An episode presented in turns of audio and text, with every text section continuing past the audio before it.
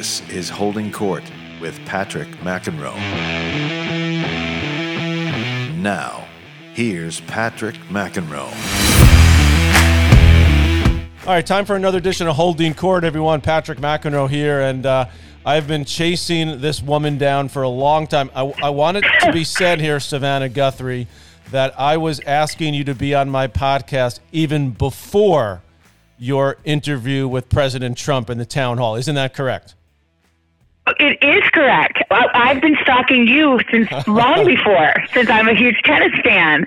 Well, that's how that's that was the impetus of my interest. Of course, you have an unbelievable background in your world, which I want to uh, ask you about as well. But uh, a mutual friend of ours, Brian Koppelman, of course, who's a great writer of the of the TV show Billions, he was one of my first guests, Savannah, because years ago, before podcasting was a thing, you know, now it's like everybody has a podcast, right? I went and actually met with Brian, I don't know, five, six years ago um, to get his advice because it was something I wanted to do at some point, and, and I really respected what he was doing.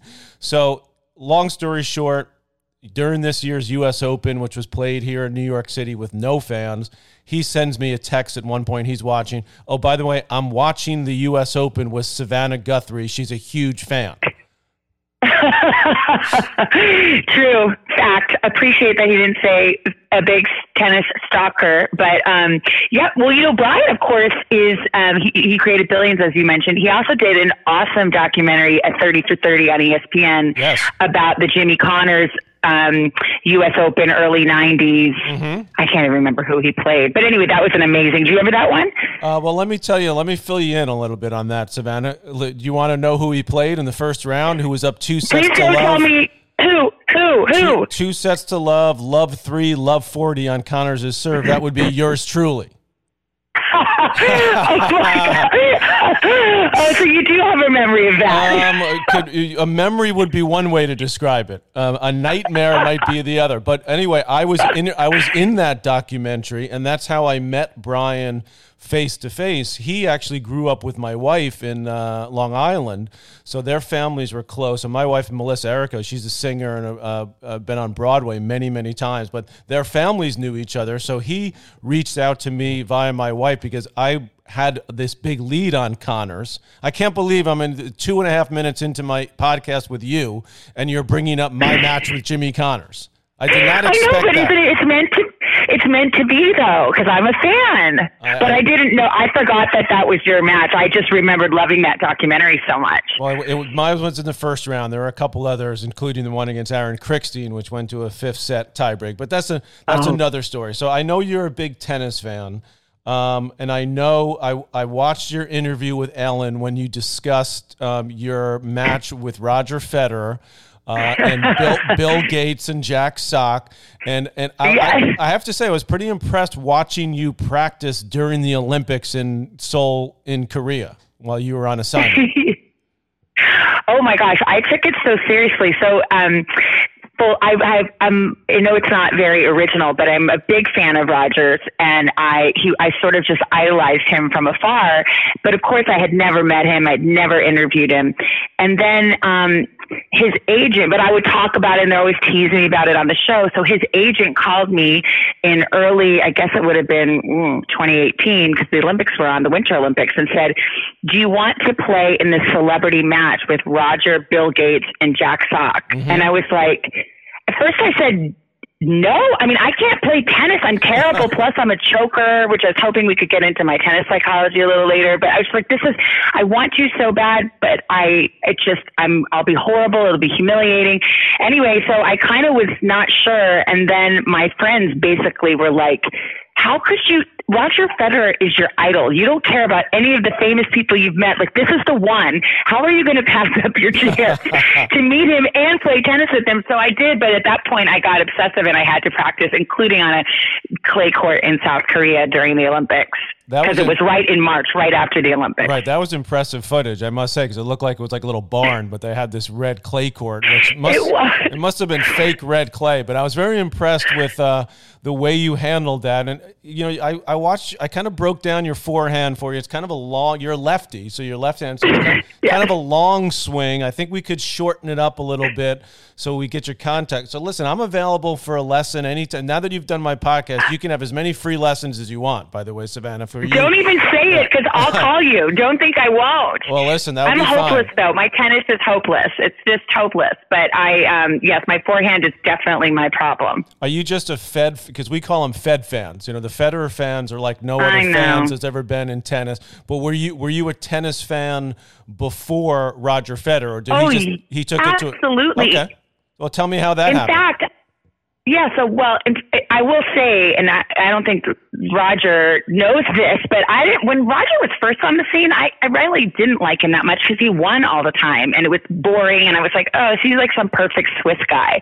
So I was not into him. But later, when he seemed, you know, when it was like kind of like he became more human, that's when I really started liking him. But no, I actually even growing up, my parents liked to watch tennis. They liked to play tennis.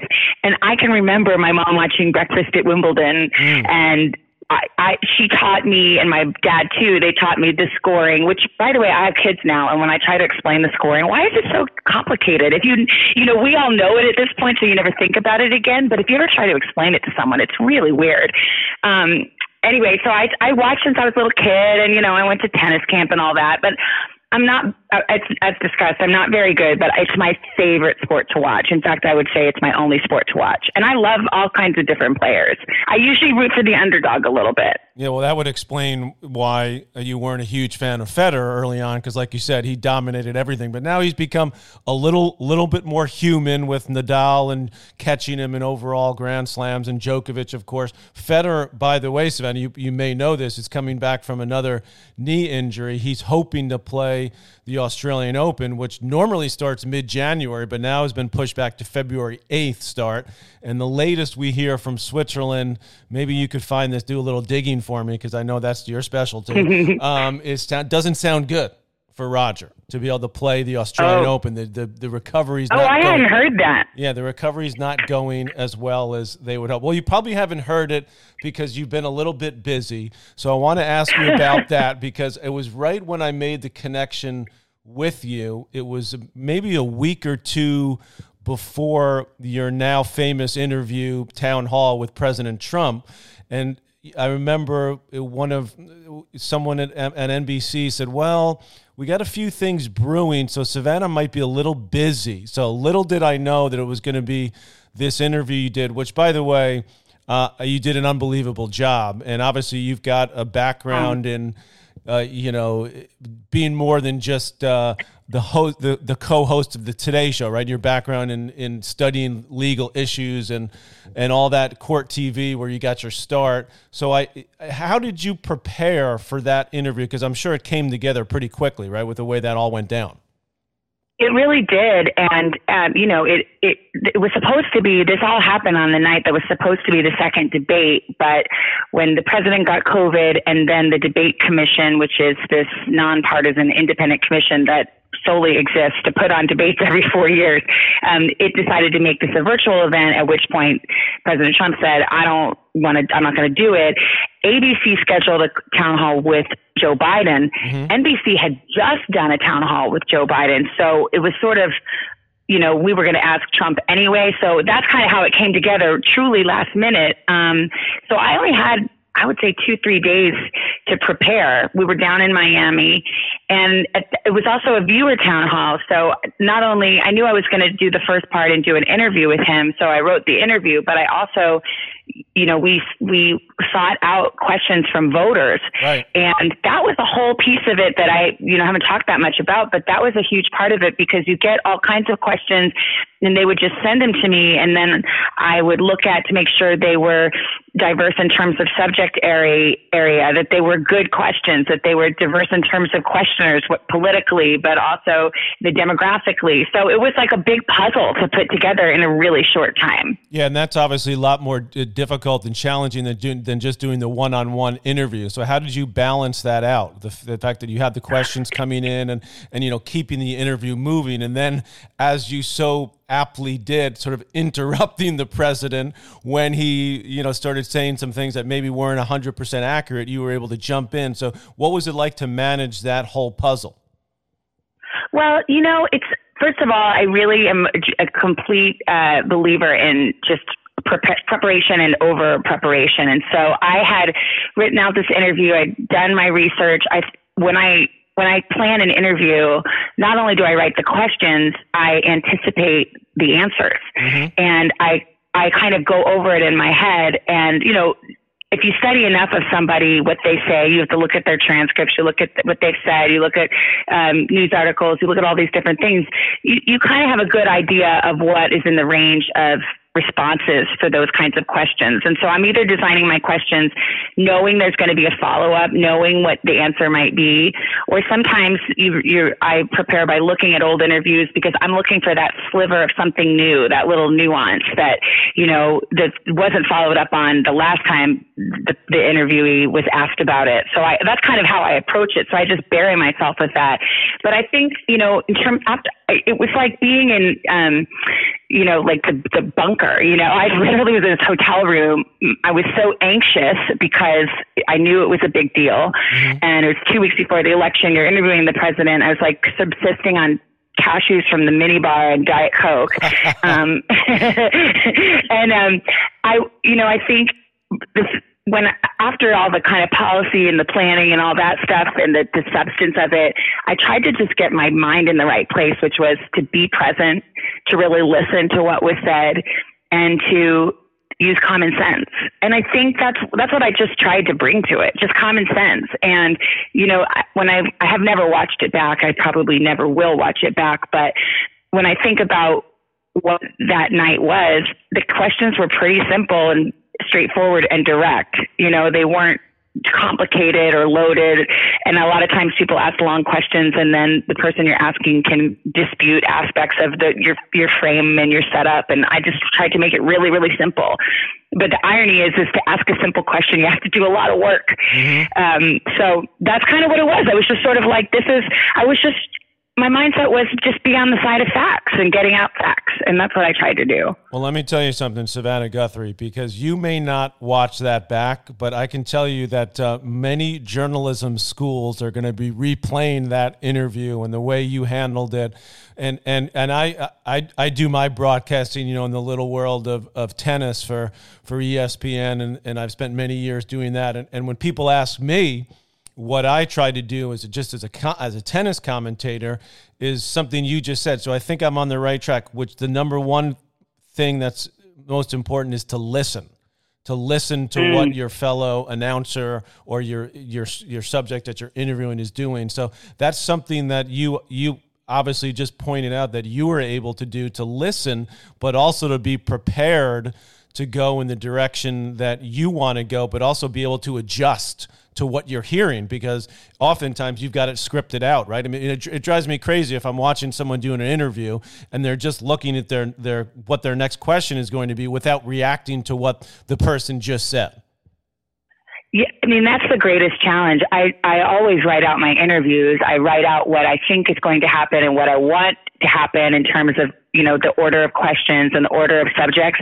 But once I actually get there, I almost never look down at my notes because I've looked at it so much, I've thought about it so much that it's it like lives within me, and I know what's coming next, and I know what the follow ups are going to be. That's my that's what all the hard you know the the days and days sitting in this lonely hotel room are not pleasant, mm-hmm. but what they buy for you is the chance to be relaxed in the moment. So it's so funny. The the best I felt the whole week was the minute I sat down because then it was no more anxiety and preparation about you know all the different things that could happen. It was just this let's just go. If this is the time this is this is it. You just ask the questions try to listen again like be sincere be present try to channel that person at home. I i think about it all the time on the today show when i do interviews i i think about my mom or you know or just any regular person watching at home what do they want to know what are they going to be throwing a brick at the tv if i don't ask you know that kind of thing right. and i think like you can ask anything if you ask with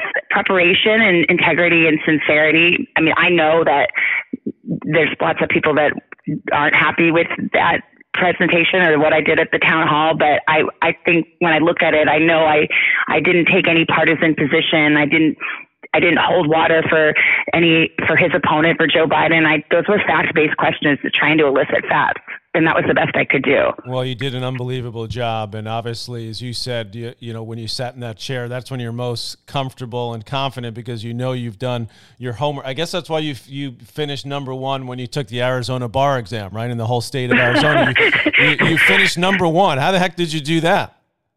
Well, that's that's the funniest thing because that just makes me a dork. It's a pass fail test. You know, it's like you know, you're nobody's trying to get an A on the bar exam. I but it does. It always makes me laugh when people bring it up because I think it does betray a certain aspect of my personality, which is, you know, maybe I over prepare, maybe I overdo it, not because I'm trying to get an A, I'm trying to not fail. You know, for me, like the biggest, uh, I would be mortified if something happened that I could have prepared for and I didn't prepare for.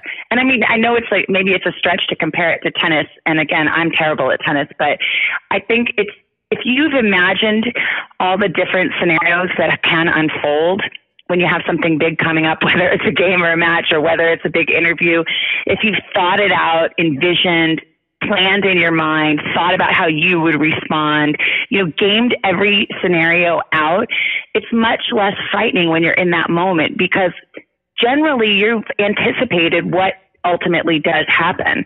And then you kind of have already thought about mm-hmm. what is the response. I mean, I had to think about, you know, President Trump is obviously a colorful individual and there's all kinds of different reactions you might get. Sometimes he might be mad. Sometimes he, you know, might be cordial. There's all, and, and by the way, that's true of anybody you interview. They, they all come at, from it in different ways. So I think by thinking through all those various scenarios and all those various reactions I might get, I was hopefully ready to, to take anything. But I also will say that I thought he was very respectful and answered the questions, and um, I, I was glad about that.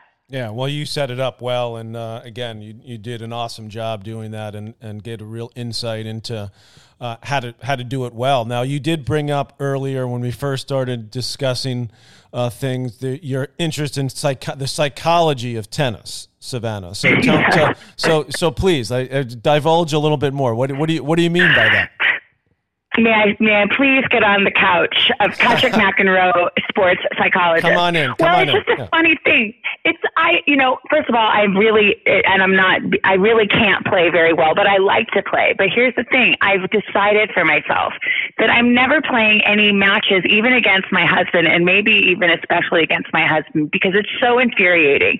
Around the time that I was practicing for the Roger charity match, mm-hmm. I'm telling you, I was playing every day right. with a coach and playing better than I've ever played. Okay. Like really just whipping those balls, doing my best. It's the only sport I can sort of do. I was really working hard and mm-hmm. practicing. I go out to play with my husband who never practices because, you know, he didn't have the time. Right. he, he, he's just like, he hadn't set foot on the court in three months. He's not, he's not any better than I am, but I get so kind of worked up in the moment that of course I lost. And I always lose to him and it makes me so mad. I also have this weird habit, Patrick, of hitting the ball straight to the person. Mm-hmm. like I can't stop hitting easy shots. He could be literally sitting down and respond to my shots. He could lay down, smoke a cigarette and take a nap and still get my shots because they're going right to him. Meanwhile, he's racing me all over the court. What's wrong with me? Well, listen, you got to. I'll set up. We got to set up some targets. We can put you. We put you because this happens to me a lot. And actually, this summer I taught more lessons to sort of people like you, like recreational type players that play, that love to play, that maybe took it up when they were adults, and and sure enough, they'll they'll analyze it maybe overanalyze it because they maybe don't have the skill level that they like you have such an unbelievable brain and a skill level for what you do. Well in tennis you need to be able to do the things that you probably think should be easy. You actually need a skill level that is, might be difficult for you at this stage of your life to make to to find right? But then you have to yeah. break it down. And so i've had people that that i play with um, over this summer giving them a lot of lessons and so on, and they just can't figure out why, like, I already I know where the ball is going. Now I was a professional, of course. So your husband I know was not a professional player, but he's about you know good average, good solid sort of club player. But it's all about levels. You know, when I played Andre Agassi at the at the center court at Wimbledon, I mean I had no chance to win the match. So for me, who I consider myself hey, relatively you the center court on Wimbledon. Well, that's, that's amazing. Well, that's what I'm saying. I consider myself relatively intelligent, and I'm thinking to myself, oh my god, like there's absolutely nothing I can do to have a chance to win this match. So you have to sort of you have to deal with that, and then you have to try to figure out, okay, how can I, Savannah Guthrie, just get a little bit better? Right? You, so you got to make it a yeah. more about yourself than about you know, you, your, your darn husband of yours just beats you no matter what. It's like the one guy said to me when I was giving him a lesson. He really he's a and he's a good player, but he thinks that he can beat me. Like when we play a game, and, and, and I let him I let can't. him win a little bit once in a while. And so I finally I said to him, I said, listen, I said, there's no chance that you can ever beat me. It's not so we, we shouldn't be think. And he looked at me like I was like he he just didn't believe it. I said, "There's no chance." It's like me going to play with Roger Federer. There's no no matter what I do, it's not going to happen. So we have to get you in this mindset, Savannah, of being the best that you can be on the tennis court. Well, I yes, and I agree because it and and that's why I like to play against the backboard. But I literally do like to play against the backboard. But I will just say, I hope this isn't boring for all your listeners. You can cut it out if it is. I work on my forehand. My mm-hmm. backhand, I have more. It's more naturally. I just it just comes more naturally to me my forehand, I worked on that more than anything. I must have hit 10,000 shots of that same forehand. And to this day, I cannot just get the rhythm. I have, I'm literally doing the checklist in my head, like, okay, you know, just, just start earlier or mm-hmm. whatever, whatever the thing is that I'm working on that moment. Right. One simple thing was look at the ball. I think I was always looking where I was going to hit it. I didn't follow the ball all the way to where it actually hits the net. It sounds stupid, but that made a big difference for me. But I just can't, I can't get that muscle memory I want to get. Savannah, you and I need to do some therapy. I mean, do a tennis lesson together. Okay, we're gonna we're gonna because I there's a lot to there's a lot going on here. I can tell you're you're anal. I, I and I have some players like you that are strong-willed, very intelligent people, very successful, and they and it's almost like you're thinking a little bit too much. So we need to find a little flow for you on the tennis court. that'll be the goal. Now, the, before I let I'm you into that. before I let you go, I do want to ask you because I had David Gregory on um, uh, recently, Aww. who's uh, who was awesome too, and he's I love him. Yeah, he loves tennis. But I asked him, and I want to ask you this because he gave me some great answers to this, and I know you will too. Just about you know getting into journalism and then and then getting into sort of being a TV star celebrity. I mean, that's what happens when you're co-hosting the Today Show and sort of finding that balance between okay, you know you've got to do your work as a real as a true journalist, which you obviously proved for the countless time by doing your interview with Trump and others that you've done throughout your career, but while also being, hey, I got to kind of be like a celebrity, like a little bit of a star to be on the Today Show to host Meet the Press, you know, which I you, you, filled in and did at times in the past as well. So can can you talk to me a little bit about that balance of what that's like, that reality? Well, you know, I mean, I think the, the, the truest answer is that the the journalism has to come 1st mm-hmm. I mean, the, the, the I, I won't just, I guess at this point it would just be absurd if I said there wasn't any celebrity to this job because there is, you know, and now I can see that. I don't think of myself that way. So, you know, it's always like, I always just cringe a little because I'm like, ah, not me, but I get it. You know, it is, it is something we're on TV, we're in people's homes. People feel like they know you. I mean, I, and I actually, you know, I, I, I feel that way sometimes when I have a big interview like with Trump or I had it with Biden earlier this year. And, um, you know, there are moments where you know that the question you ask is not going to be popular. And you know that at least in politics, about half half the people watching are going to be really mad at you, and that's not pleasant. I mean, I'm not. Some people are really enjoy confrontation. Mm-hmm. Some people in this business I know really love it and relish those moments. I am not one of them. I like to get along. I like to laugh. I like to have fun, but it's, it's my, my kind of fear and anxiety about confrontation is outweighed by my desire and my feeling of obligation. Like this, there are questions that ought to be answered and should be answered. And if it costs me popularity or it costs me what people you know the the appeal I might have, then that is that that is a price I have to pay. You have to spend that on something, and you, you better spend it on something worthy. So for me, I really just try to focus on on the news and the job. I love. I mean, obviously, I love news. I I went to law school, so I really look at. Um, I think that kind of affects how I look at the news, and I look at interviews. I really analyze it. I I I'm in a weird way.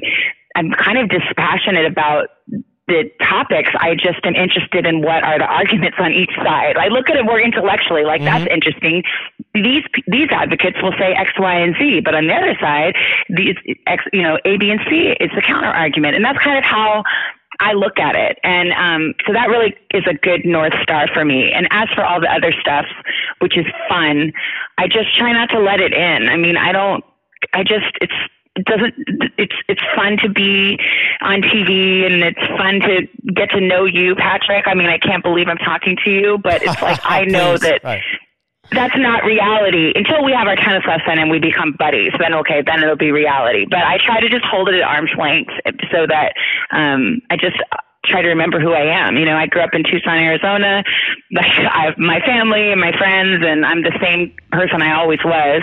And I guess that's how that's kind of how I approach it. Well, listen, your reality is about to happen, okay? Because you and I are getting on the tennis court. Bring your husband if you want. Bring your kids. I know you have two kids, and this is a perfect time because I know you know you work your butt off in the morning we said we're going to do this interview after you're done working, doing the Today Show. We've done it in that time frame, and now I, I know you, you, probably have a little window where you get a little time before you get to pick up your kids from school. So you come up to, exactly. to the McEnroe Academy at Randall's Island, and you we will get it on. Okay, we will get it on on I'm the court. going to. So you you let me know anytime you've got free lessons with me for doing my podcast. I very much appreciate you putting the time aside to do it. I know it's been crazy, hectic time for you. I wish you and your family an awesome holiday season and congrats on all your great work, especially these last few months.